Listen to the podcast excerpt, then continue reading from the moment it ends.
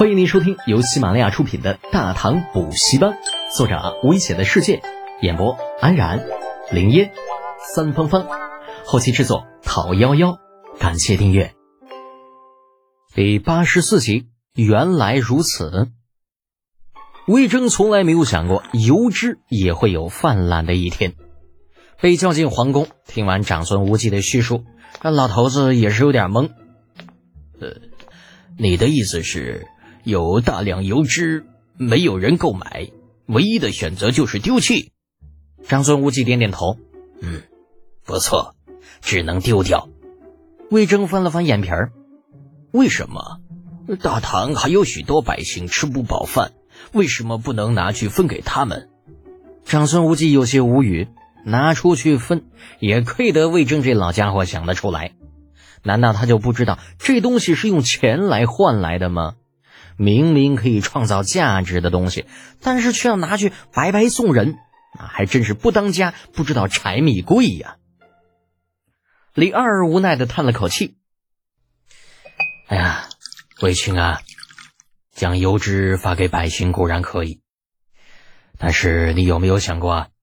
这油脂可是谁都不要的东西，朝廷却拿来给百姓分发，这是否合适啊？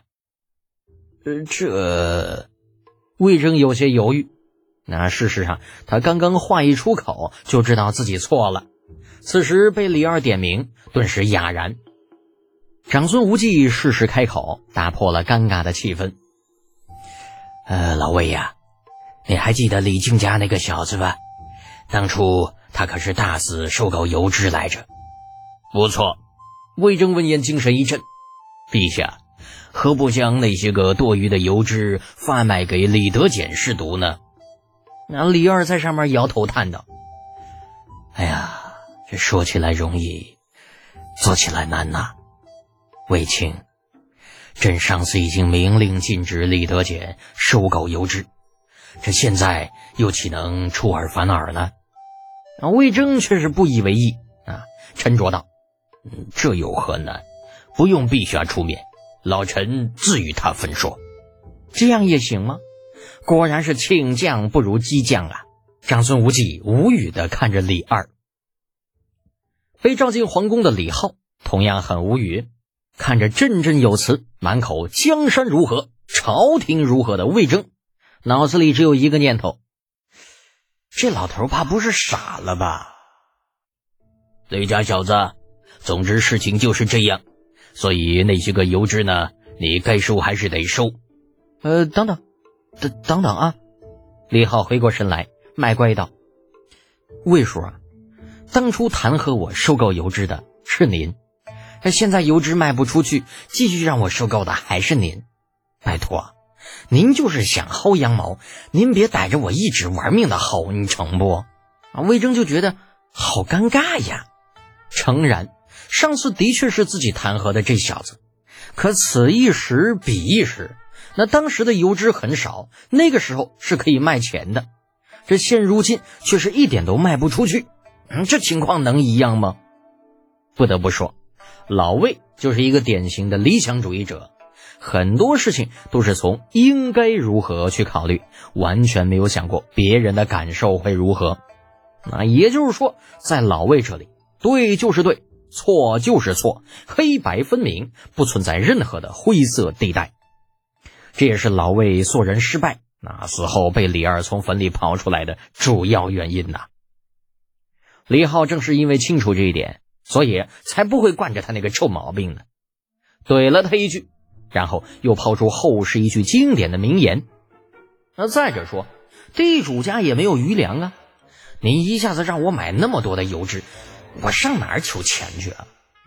魏征被怼得哑口无言，好半天憋出了一句：“呃，老夫可以替你跟长孙仆爷讲情，钱你可以先不用给，待把那真罐皂做出来，呃，卖了再给钱如何？”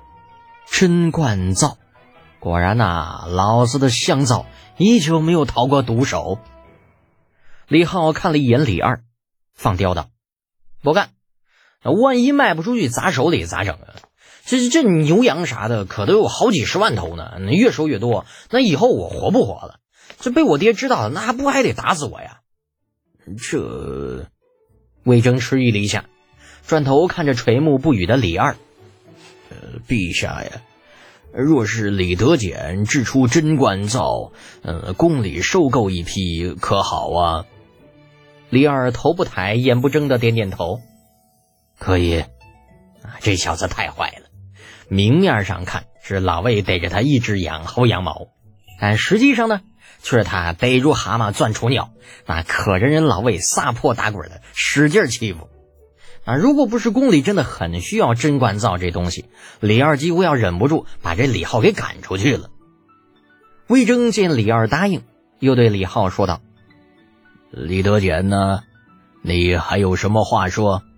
李浩继续摇头：“那也不成啊。”那除了油脂，我生产真冠皂还需要纯碱、石灰等等等等，好多好多东西呢。这些也需要用钱买呢。我那刚买了一座荒山，哪有钱买这东西啊？如果不是因为当初自己弹劾李浩，导致今日之事，老魏真的想一巴掌甩到李浩的脸上，打死这个臭不要脸的东西。可真要是那样。那关于大量油脂滞销的问题必然无法解决。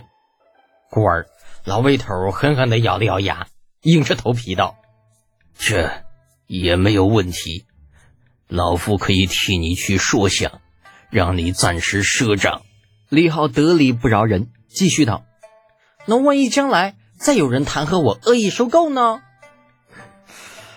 老夫同样替你说想，如何？”老魏是咬牙切齿啊，暗暗发誓，如果李浩再磨叽，就上去抽他丫的。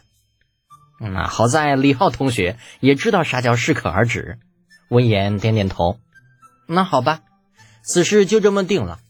长孙伯伯呀，明天还请您派人把没用的油脂都送到我家城外的小庄子。小侄谢了。啊，魏征这才长长的松了一口气。妈呀，总算是结束了。没想到这个小屁孩竟然如此难缠。长孙无忌亦是笑着说道：“哈哈，如此甚好，贤侄回去安排一下，明日正午之前，有志定然做到。”可怜的老魏呀，虽然不知道这里边的戏法是怎么变的，但是李浩显然感觉到长孙无忌的笑容里藏着一些特别的味道。今日发生的事情，如果说没有猫腻，那才是多多怪事。而事实与他的猜测并无太大的出入。离开李二的书房之后，啊，李浩在半路上便遇到了偷偷坏笑的李承前。刚刚走到一起，李承前便开口问道：“ 怎么样呀，李德俭？那魏征是不是脸都快要绿了？”李浩愣了一下：“你的主意？”李承前摇着头：“是我舅舅的主意。呃，我只是跟舅舅说想要找老魏头的麻烦。”舅舅便想到了这个办法，只是没有想到你会配合的这么好而已。原来如此，我说堂堂户部尚书怎么会在乎那么一点油脂呢？啊，看清，这是长孙伯伯故意如此啊！那是，我舅舅可是有名的老狐狸，长安城就没有不知道的。李浩的目光越过李承前的头顶，看向了他身后几乎气歪了鼻子的长孙无忌。可怜的娃呀！估计，嗯，一会儿得被他娘揍得很惨吧。本集播讲完毕，安然感谢您的支持。